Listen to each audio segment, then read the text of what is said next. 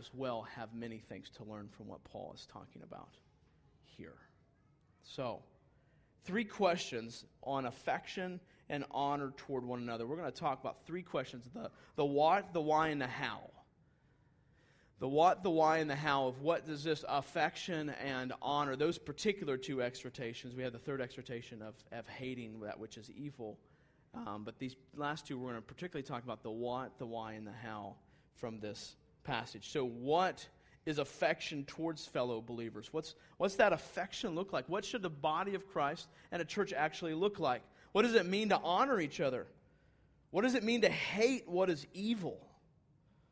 Why is this commanded? Why is it important? And then how do you experience it? How do you have affection for someone that you may not even like? How do you have how do you honor a fellow Christian who may do dishonorable things? How do we because Paul doesn't say honor them as long as they're honorable. Or he doesn't say have affection for them as long as they're lovable. It's not what he says. There's, there's no exception clause, there's no caveat. He says to love them, to have brotherly affection for them. So we typically answer these questions of how with pragmatism. We answer it in such ways like, well, you just need to spend more time with them, you just need to get to know them. Right? I mean, you guys ever thought about that? Yeah, well, if I don't like them very much, well, I just need to spend more time with them. Maybe I don't understand them. Maybe I don't get them. That's not what Paul says. Although that might be valuable, but that's not what Paul says. we also might answer that with, well, this is why you can't be a large church. You won't know everyone. Again, is, is that what Paul says here? Does Paul say you need to remain a small church so that you can love each other with brotherly affection? Is that Paul's point? No, Paul does not say that. Instead, he answers theologically, and that's where we're going to talk about. So, first, the first thing that we're going to talk about is the what.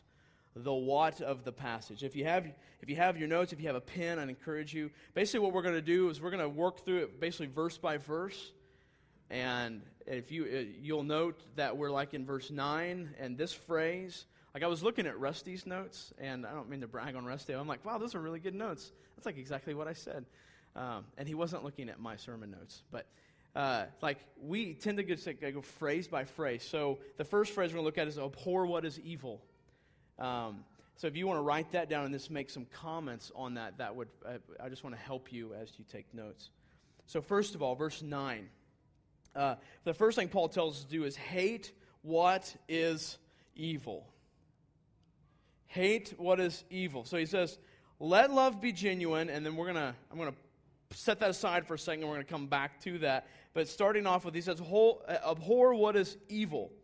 So Paul shifts to using uh, a basically a participle that functions as an imperative, like a command for us here. So he tells us to abhor what is evil. He commands us to do this. So those who belong to the people of God are to hate what is evil. Now, the word here for hatred is a very strong word. Like, Paul's not just saying you should hate this like you hate Thai food or spicy food. Like, or you should hate this. Like, this is an extreme hatred, like a disgust. Like, it, re, it, it is revile, reviling to you. It is, you, you it's, make, it's repulsive, it's, it's hatred. So, those who belong to the people of God, are to have a hatred for this and instead are to cleave to what is good. Now, let's think for a moment. Think for a moment about what we hate when it comes to evil. Think about what we hate when it comes to evil. We hate the thought of child abuse or molestation, right? I mean, we all hate. Like, that is reviling to us, right? And it should be. It's repulsive. We hate the crimes of rape. We hate even the thought of the Holocaust, right? I mean, it's just some examples. We, we hate those things. And all of this we hate rightfully, and we hate them as evil. But here's the deal um, your idolatry of the heart is just as evil. So when we worship comfort, affirmation, power, control, other things other than God, that is just as evil. And we're called to hate that. Now, that doesn't make us feel good, I understand, but the, the truth doesn't always have to make us feel good. When we, when we love something more than God, which ultimately these other crimes like rape, molestation, molestation, Holocaust, all those things ultimately come down to they loved something other than God.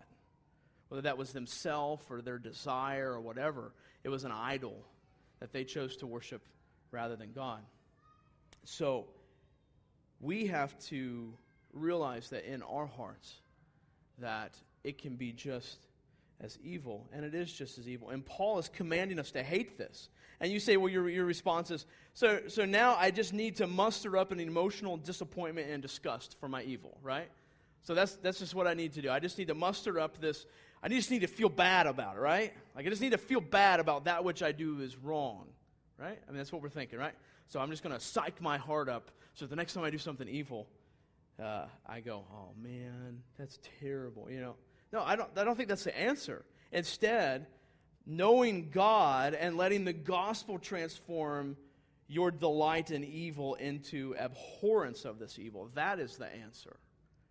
You see, legalism tells us that we just need to do that which is right and then feel about it some crazy way instead of letting the gospel transform us and dependence on the gospel, seeking the gospel. So, what, because what does Paul say here? He says, abhor what is evil, and then what? Hold fast to what is good. What is good? Hold fast to happy thoughts. I mean, is that what Paul's talking about here? Like, think happy thoughts, dream happy thoughts, speak it over and over again in your mind. I mean, that's what psychology tells us. If you want to do that's wrong, then, then think happy thoughts and think positive thoughts, and that's that's not what Paul says. He says, hold fast to what is good. What would Paul define as that which is good? God. All good comes from God. So don't hold fast to the good things of God. We hold fast to God and to knowing Him, knowing Him more rightly, knowing Him more clearly, knowing Him more well defined as Scripture defines Him, not as our minds define Him, but holding fast to that which is good. Because holding fast to God. Because what, is Paul, what has Paul just got done saying? Paul just spent 11 chapters describing for us the mercies of God, what God has done in our lives to transform it. And he's saying, hold fast to that. Hold fast to that which is good, that which God has brought about. The mercies of God, this is good. The hope of the future return of Jesus, that is good. These are the things that Paul's telling us to hold on to. So, the what? He tells us to hate what is evil. And then he tells us to love each other genuinely and with brotherly affection. So, clearly, the idea of hating that which is evil, this is in the context that we can't just take that thought and just pull it out and just float around with that thought. We have to keep that thought in the context. And in the context, Paul's talking about unity, he's talking about affection, he's talking about love within the body. He's talking about this body that is going to reflect rightly Christ. Let me pause for just a second. Am I ringing? All right, maybe it's just ringing in my head then. Maybe bring me down just a hair. All right? I don't feel like I can yell. I'm just kidding. All right, there we go. Is that better? Is that, is that good? What's better for me? So, all right, and that's all that matters. I'm just kidding. All right, so Paul says in verse 9, he says, Let love be genuine. Abhor what is evil, hold fast to what is good. So love must be genuine. Like some translations say, like without hypocrisy. So uh, we see this in the church, and we see love that's fake. We see love that, that is just, well, we know them from church. We, we kind of know who they are and blah, blah, blah, but we don't really know them. We don't really love them. We have this fakeness to our love. Paul elsewhere demands the necessity of genuineness in love. For instance, 2 Corinthians 6 6. It says, in purity and knowledge and patience and kindness in the Holy Spirit, in genuine love. Also, Peter, the author of 1 Peter 1.22, says, Since you have, in obedience to the truth, purified your souls for a sincere love of the brethren. Fervent love, fervently love one another from the heart. For the brethren. Again, this is not that we can't love and shouldn't love those who are not a part of the body of Christ, but he's specifically talking about that context. So people can externally be kind and nice, yet lack genuine love and affection for others. You guys see that? You realize that? Now, and that's, that's just everywhere, right? Both in the church, outside of the church, whatever. But in the context of the church, we can, we can be nice cordial, but loving that person be the furthest thing from our mind. And the, the point, the fact is, guys, is that, that that becomes obvious eventually. You know what I'm saying? Like I would say, uh, my guess is this, and, and, and, and I think it's a really good guess. If you were to talk to people who outside of the church and you were to ask them if they think church, this church, this church are loving, and the church is known for their love for each other and their affection for each other, would that be the case? And I don't think it would be. I mean, when I look around, I go, yeah, not so much. It's more known about their agenda or their, you know, their business meetings or their buildings or, you know, so on and so forth. And, and, and I'm not trying to pick on other churches. That's not my point, right? But the point is, what is Paul calling the church to do? And it's to have a genuine love for each other, not just a fake expression of kindness, right? A love for each other. Let's talk about that a little bit further. In the second verse that we're looking at today in chapter 12, verse 10, he says, Love one another with brotherly affection. With brotherly affection. Now, this word and the honor word, or, uh, or, or, I'm sorry, this word right here is, is an emotional word. Okay? We don't often talk about emotions, uh, but we need to talk about emotions. This is an emotional word. Of course, you can love someone you don't like in one sense. You can help them, you can treat them with respect, but this is not the kind of love Paul is talking about here. It's not just I do things. He's talking about an affection for them. The word here, uh, it means, it literally means brotherly affection. It's the affection of a family that comes with long familiarity and deep bonds. Now, let's think about that. Now, some of us don't come from families that have that kind of affection, unfortunately, so it's hard for us to relate that into the church. Like, we come from families where you know, they might like us one day or not like us the next day. Or we come from families where mom and dad hate each other. Or we come from families where I haven't talked to my sister in 10 years because, because we just don't like each other. Like, that's oftentimes the picture. So when we come to the body of Christ, we come with that dysfunction and we go, How am I to show brotherly love? I've never seen that given to me. What does that look like? And I admit that's hard. Uh, that's a challenge. How do we show brotherly love? I mean, so let's talk about this a little bit. So, brotherly love, of course, you can fight and get mad, but I mean, think about it. It doesn't, true brotherly love, at the end of the day, it's not going to tear you apart. Like, there's still that affection for them. Imagine a bully picking on your brother right? What would you do? Of course, some of you are like, yeah, I'd laugh. It'd be funny. Uh, what would you do? Like, if you had rightful brotherly affection for them, would you? Now, with Rusty and Robbie, it's all about Robbie, or Rusty protecting Robbie, of course. So, uh, I mean, think about that with me for a second. I used to, I got to say this, this is a rabbit trail, but I to have this professor in seminary in my, in my Greek class. So someone would ask him a question.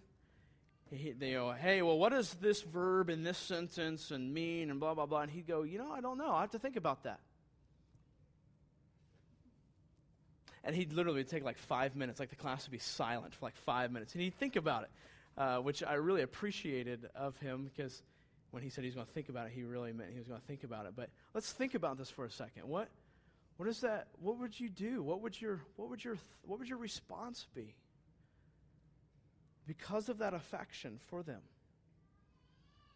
Or maybe maybe think of a spouse. Maybe think of a spouse maybe that your someone was to mistreat them. You know, I think about the awful things, not all the time, but that could potentially happen to my wife. And many of my responses would end me up in jail. Uh, and, uh, and, and I, you know, just don't hold me back, okay? Guns ablazing, dude. And, uh, yeah. You know, because there's that affection. Now, at the end of the day, if I thought, well, this is a caveat, but like, uh, all right, I'll just say, I was gonna, not going to say it, I'm going to say it, that, like, now if I thought that this was going to end me up in jail and then my wife is going and my kids are not going to like I'm not going to be able to be with them, then the best thing is for me not to rip the dude apart. It's best for me to just rip him apart a little bit so I don't go to jail as long. Uh, so, but, uh, so no murder, right? You know, uh, yeah, anyways, all right, sorry, moving on. But think about this affection. I think about that. That's what Paul is talking about. He's talking about an affection that has no boundaries. He's talking about a love for each other that's a protection, a, a provision. Are we characterized by that? I'd say we have some work to do. I think it's growing again, what, what, we immediately go, okay, well, I just need to know these people longer. I just need to spend more time with these people. Yes, that will should bring about brotherly affection, but honestly, if you don't have the right theology and understanding of why we have this brotherly affection, most of the time, for many of us, the more we get to know someone, the more we are repulsed by them. Right?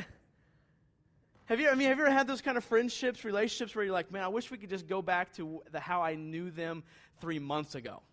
Because now it's just not as fun. Right? And, and see, that's why pragmatism doesn't work.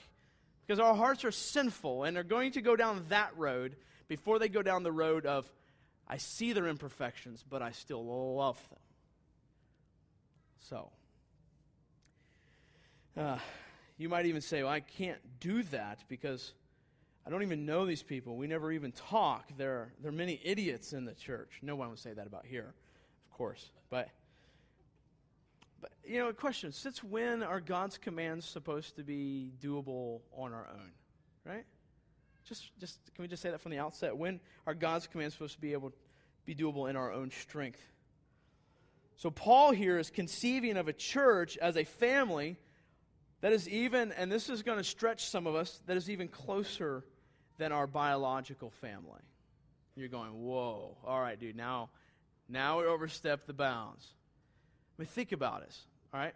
So, with our family, we have a connection that's blood, we have an emotional connection, uh, we maybe have an intellectual connection. We have these connections, but the thing that we have in the body of Christ that we don't necessarily have in the family is the spiritual connection. And that spiritual connection lasts for an eternity. Right? So, Paul is saying this is the kind of love within the body that we are to have. Let me give you an example. First, Tim, First Timothy, this is Paul again writing to Timothy, chapter 5, verse 1 through 2. He says, Do not sharply rebuke an older man, but rather appeal to him as a what? As a what? As a father. To the younger men as what? Brothers. The older women as mothers. And the younger women as sisters in all purity. You know, I used to think it was really hokey. Uh, part of some more southern type churches, and they all call you brother, right? Brother Matt. You know, this is Brother Matt. Like, oh, we don't do that in the north. The only churches that do that in the north are the churches that are made up of primarily people from the south, uh, which happens to be Baptist churches.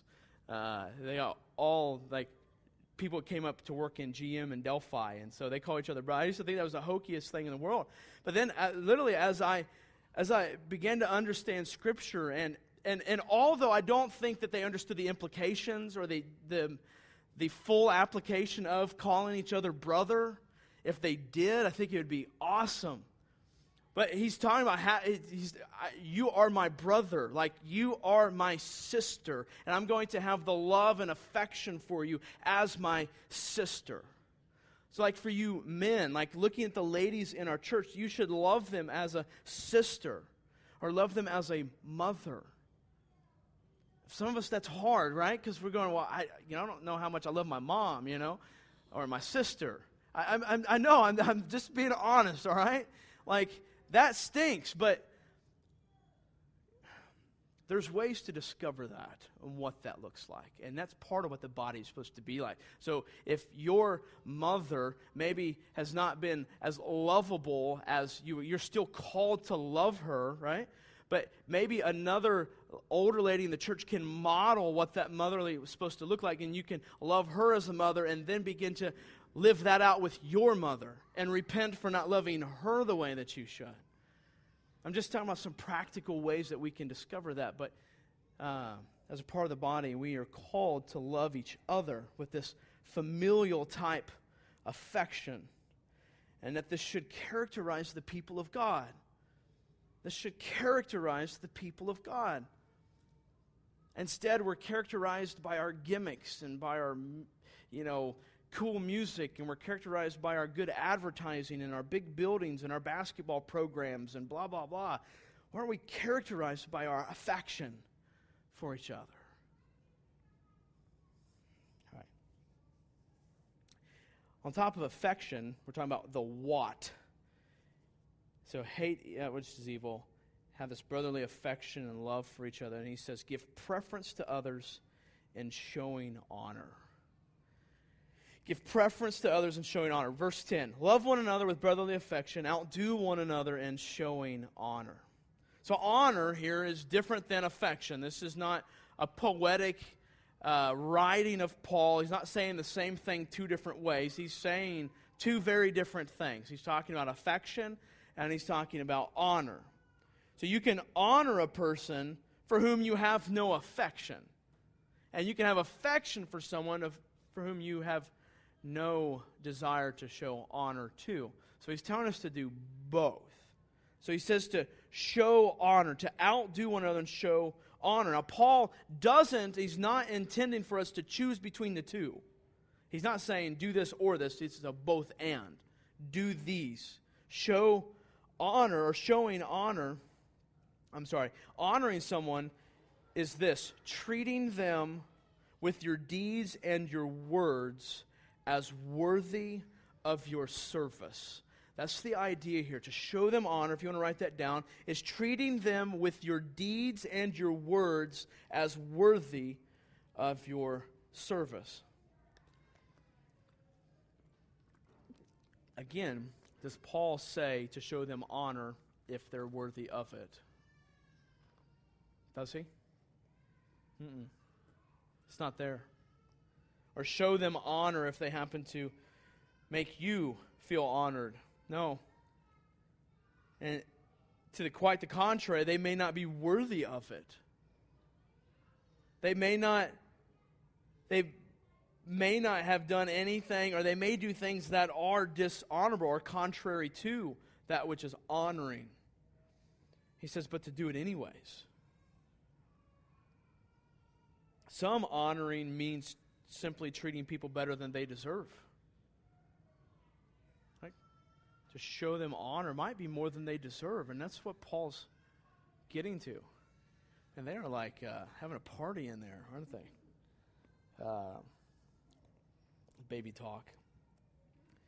I seriously was telling someone the other day, my, my buddy, preacher in Kentucky, said, uh, they had like 19 people like it was, a, it was really like small country church and they didn't have a nursery so all the all of that would be in here, and uh, and I'm like, dude, how do you do that?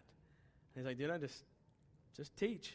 And I'm like, yeah, that's yeah. I don't. I get too distracted. Uh, wow, look at that. See, we just talk about it, and God goes, shh. All right, so we're going to move on while we have some silence. There we go. So, some honoring here means treating them um, better than they deserve. So let's look at an example of that. 1 Timothy 6. Let all who are under a yoke as bondservants regard their own masters as worthy of all honor, so that the name of God and the teaching may not be reviled. So let me just think about this. Your boss could be a jerk, but you can still show him honor as worthy of your service. Now, particular here, we're in the context that was outside of 1 Timothy's outside of the context of the body.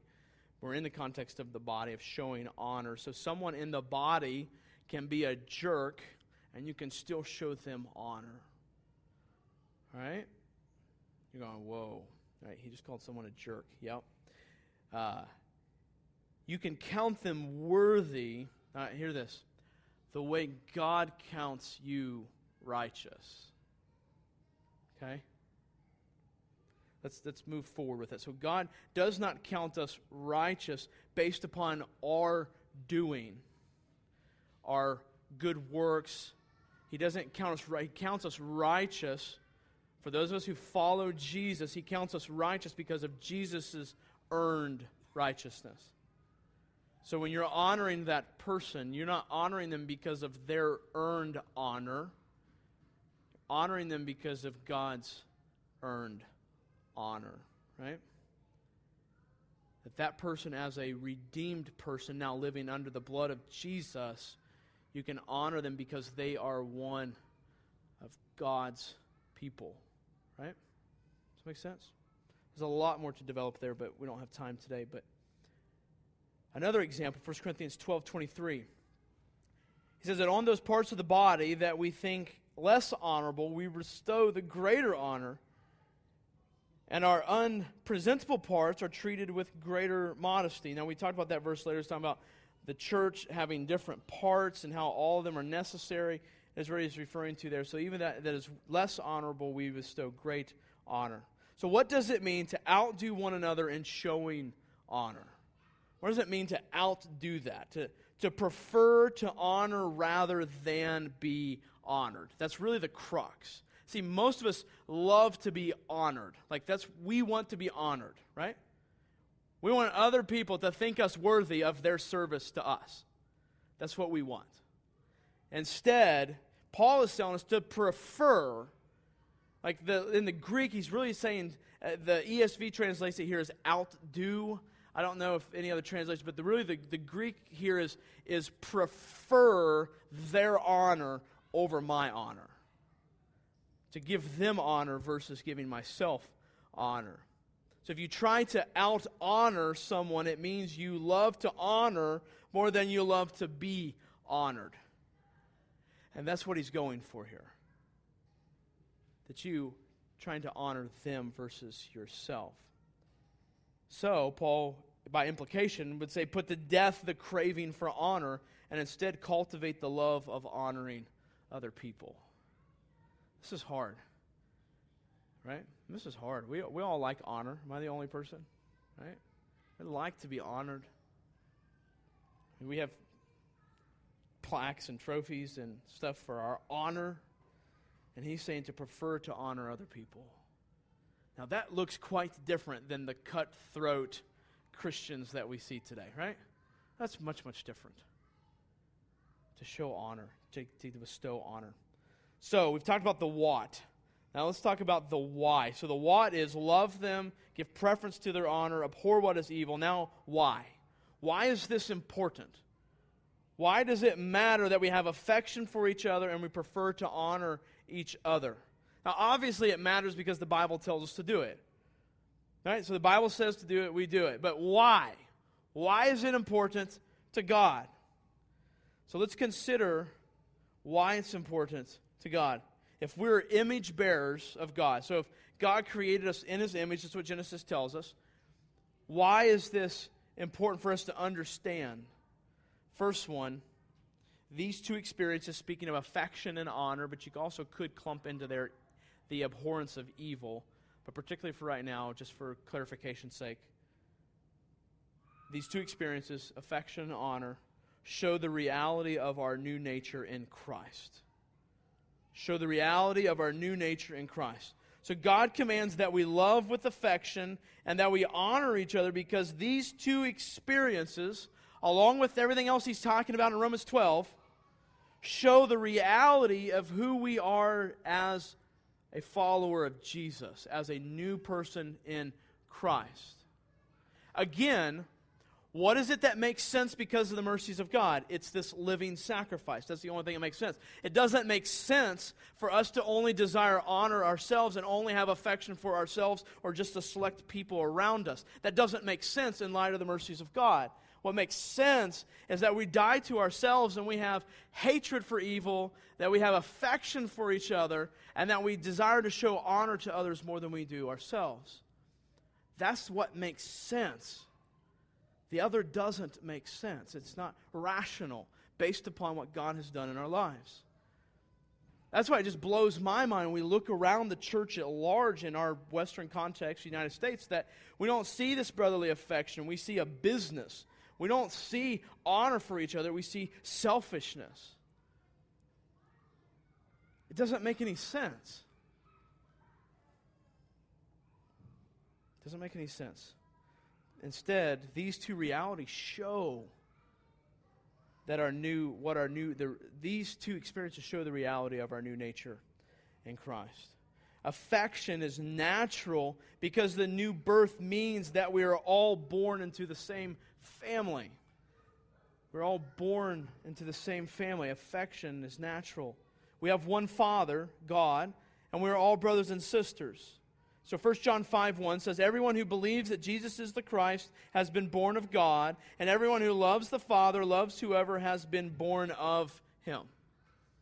So, how do we grow in our affection for God? We understand that it's a reality of the gospel that's inside of us. So, how do we do that? Well, we have to understand the gospel that's inside of us. We don't just need to spend more time with people. Spend more time with God, and then let that come out as we spend more time with people. How this affection, it doesn't, it, that way it's not just a surface thing. It's a deep rooted heart change, a transformation from the inside out. That's probably my son. We will spend an eternity with each other in the sweetest possible relationships. No suspicion or animosity or resentment, right? So once heaven comes, all is redeemed. That's the relationships that we will have. And Paul is commanding us to live in light of that reality now.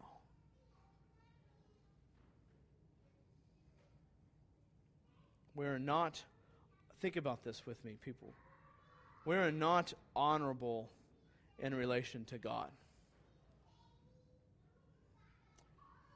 We are infinitely dishonorable to God. But still, God has given His Son on our behalf, and that while we were still sinners, He honored us by rescuing us from sin and death and hell and Satan, and by giving us a place at His table. Right? So, God, if you want to know how to honor someone who is dishonorable, if you want to know how to have brotherly affection for someone that you can't stand, look at God. Because God, through his son Jesus and many other displays, but focal point in Jesus, showed honor and love to those who did not deserve it. So, how do we grow this affection for each other? It's not by just spending more time with each other. It's by knowing God more, understanding God more, and His relationship to us more. Understanding ourselves in light of that more. Then out of this comes, but see, this doesn't make sense. I mean, our culture is like, well, let's just give it the one, two, three steps to success and one, two, three how to's of how to have a good relationship. That's not, that'll work for a period and then it'll all crumble eventually. John Piper says this. He says, We have been so immeasurably honored in mercy that not to prefer honor as we have been honored by God is to betray that we have not tasted the treasure of our salvation. So, for us to not show honor to someone is for us to betray and for us to spit upon the fact that God has showed us great honor. How's that kind of hits a little heavy, I think. Second reason why these two experiences strengthened and confirmed the faith of those around us. God demands that we love with affection and prefer to honor each other because this strengthens and confirms the faith of those we love affectionately and honor. So that when we show love and affection and honor to each other, it strengthens our faith, strengthens our walk, our journey. And God has designed the body to be a means of strengthening this journey. Like our main means of perseverance, of persevering in the faith, is through the body. But if the body's not doing what it should be doing, then our perseverance is going to be that much harder. But when the body is doing these things like affection and, and love and honor, that helps strengthen that. Third reason why these two experiences display the glory of Christ. These two experiences display the glory of Christ because He is the one who enables us to live this way, and this is a portrait of His own character. Ephesians 4:32 Be kind to one another, tenderhearted, forgiving one another as God in Christ forgave you. Guys, as people who claim to be followers of Jesus, when we do something that's not reflective of his character, we say to the world a lie about God. Does that make sense? So if God is bestowing honor on someone that does not deserve it, then when we fail to do so, then we are saying to the world that God does not bestow honor on us or that God loves us based upon our performance, which is not true. When we fail to show love to someone, he even doesn't deserve it. Again, we're talking particularly in the context of the body. Then we are saying a lie about God. Instead, when we do it, we display and exalt Christ. We say something that's true of Christ. And we are reflective of God as we represent him. Fourth reason these two experiences entice the world to love him, capital H, him. When you magnify Christ, exalt Christ by loving each other in the body affectionately and outdoing each other and showing honor, the world will see and be more inclined to glory in God. Uh, Matthew 5 16. He says, In the same way, let your light shine before others so that they may see your good works and give glory to the Father who is in heaven. When we study church history, uh, like Roman Empire time, the church grew like crazy, especially due to the kind of community that the people had. They had a loyal, loving, humble, affectionate, respectful, sacrificial relationships. That's what they had. Today in American culture, we have an individualistic, selfish, self seeking, prideful type church communities. Instead, we should have this. And, and, and the world looks at that and goes, ah, I see. And, and, and not all, but some may go, you know, I want to be a part of that. This is what this looks like. Hey, that's great. I want to I want to I want to know more about this. Why? Because it's something that's true of God. It's reflective of God. Now, again, to some that will repulse and some that will draw. We know that. But it is something that's true of God. Now, let me say as a as a Bible study note or a hermeneutical note here. We don't do this because the early church culturally happened to do it this way. We're to imitate this culture of this early church and how they were in relationship with each other. We are to imitate that because Paul commands us to imitate this aspect of the early church culture. So just because it was, we see it from history or it's even accounted in the Bible doesn't mean we're supposed to do it that way, but we do.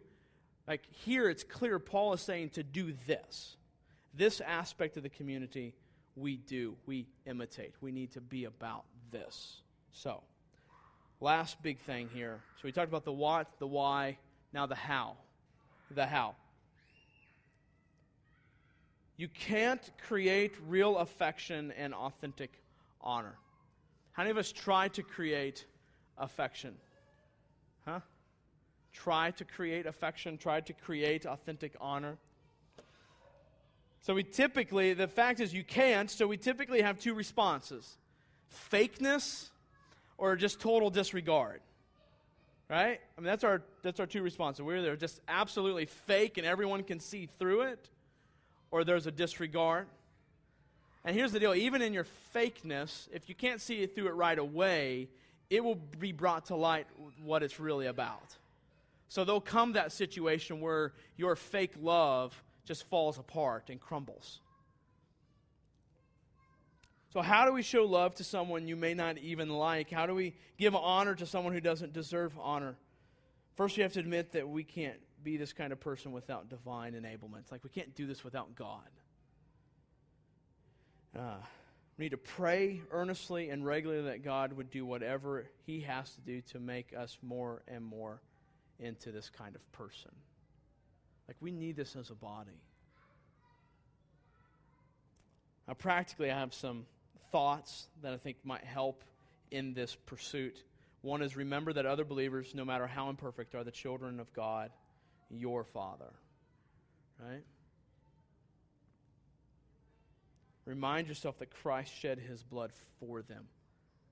Like, so, as a pastor, like, when I'm dealing, you know, with people that are part of this flock, I'm just always reminded, not because of people's craziness, uh, but just always reminded in the good and the bad that, that God has shed the blood of his son for that person. So whether they're getting something or not getting it, or they're thriving or they're falling behind, the fact is God shed his blood for them.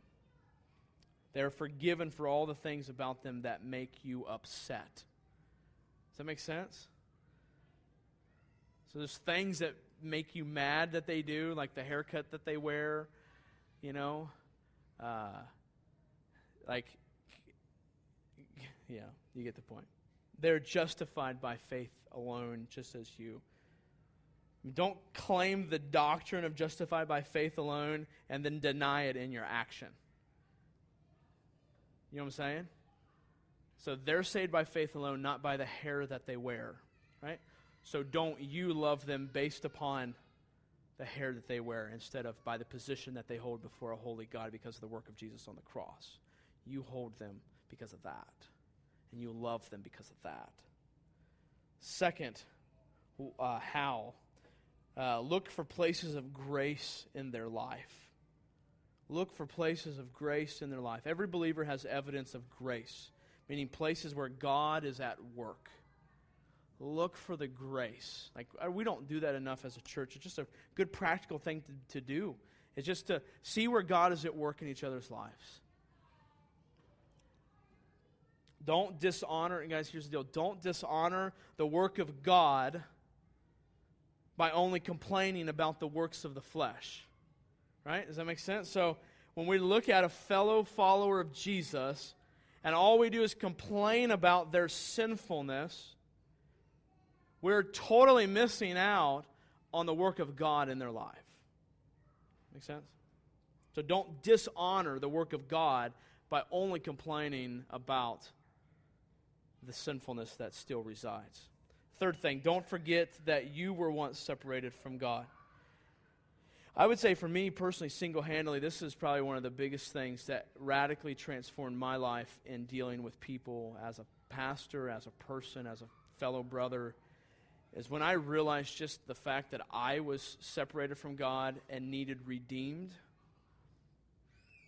and what God did in my life, uh, then that just completely changed my perspective on everybody else. So if you call Jesus Lord of your life, you were once alienated from God. And he has extended great mercy and grace to us. Let's look at a couple verses and we're almost done. Chapter 2, verse 12 of Ephesians It says, Remember that you were at that time separated from Christ, alienated from the commonwealth of Israel, and strangers to the covenant of promise, having no hope and without God in the world. What a uh, bad place to be. You were undeserving, we were undeserving of all divine affection and all divine honor. We see that? You get that? So prior to God's work in our life of redeeming us through the blood of Jesus on the cross, we were undeserving of all divine affection and all divine honor. But God has given us both in Jesus Christ. Philippians 2 3. Do nothing from selfish ambition or conceit, but in humility count others more significant than yourselves, counting them worthy of our service. So let's not forget our undeserving position that we once held. Right?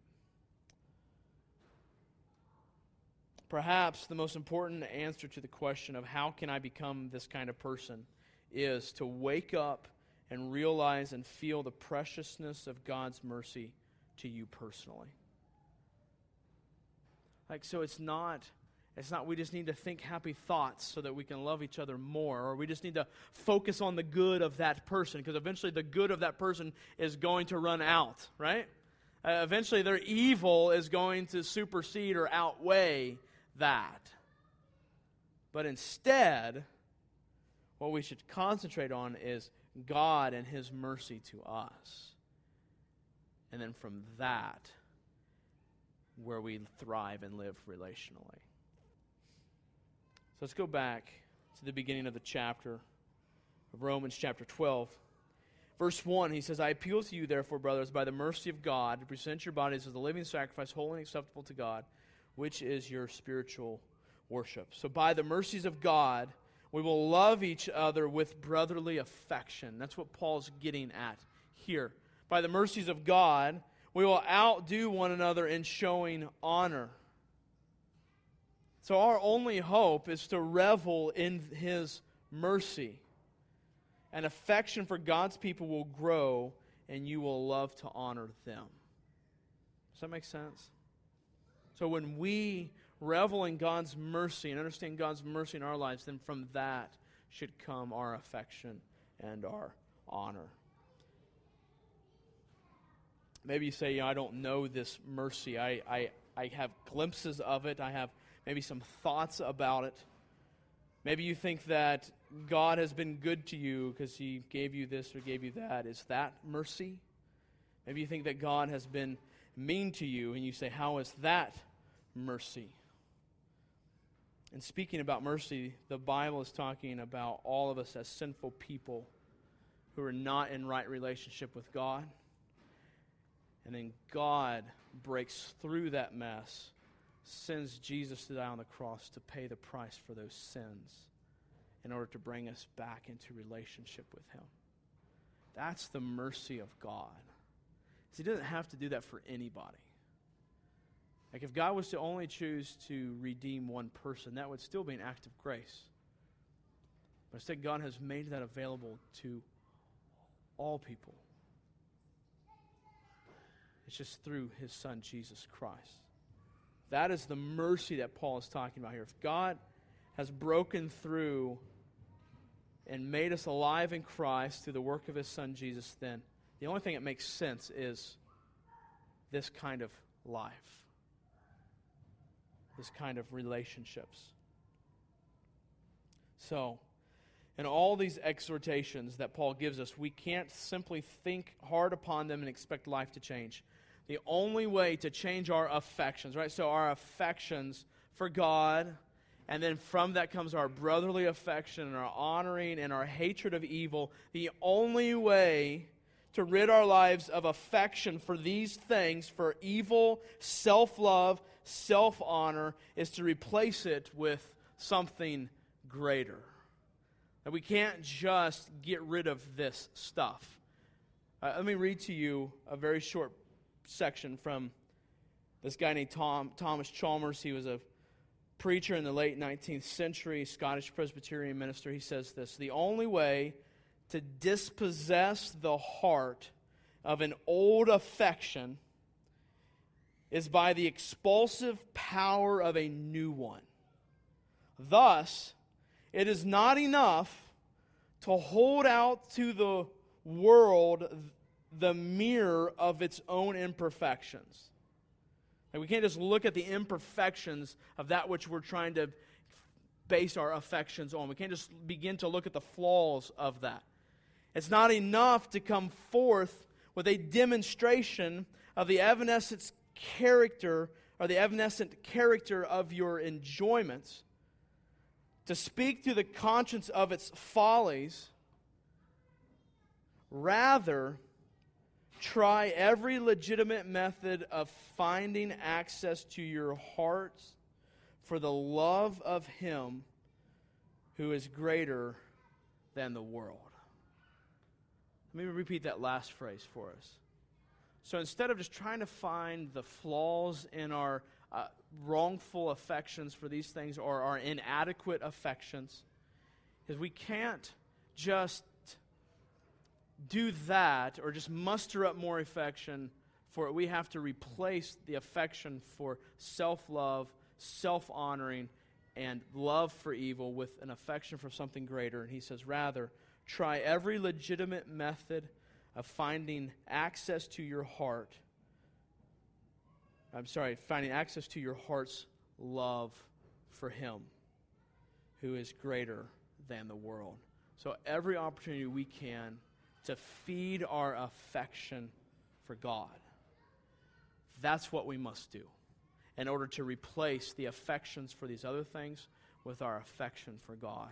And then from that flows our hatred of evil, our honoring, showing preference and honor to other people, and our brotherly affection for them. So, um, I want to pray for us. Uh, and then we're going to sing one last song. And I want to encourage you guys to consider these thoughts. Are you, do you have this kind of brotherly affection? Uh, or are you in pursuit of other affections? Um, just uh, ask God to, to reveal Himself to you in that. So let's pray. Father, thank you for this time to worship you. Father, I pray that. Um, as we, as we sing, as we worship you, uh, Father, that it, you would reveal to our hearts the places where we are finding satisfaction and fulfillment in apart from you. Uh, Father, that you would change our, our hearts to love that which you love uh, and to hate that which you hate. And Father, we. Um, we'll give you the grace or give you the glory for that in our lives. And Father, um, we love you. And it's in your Son's name we pray. Amen. Would you all stand with?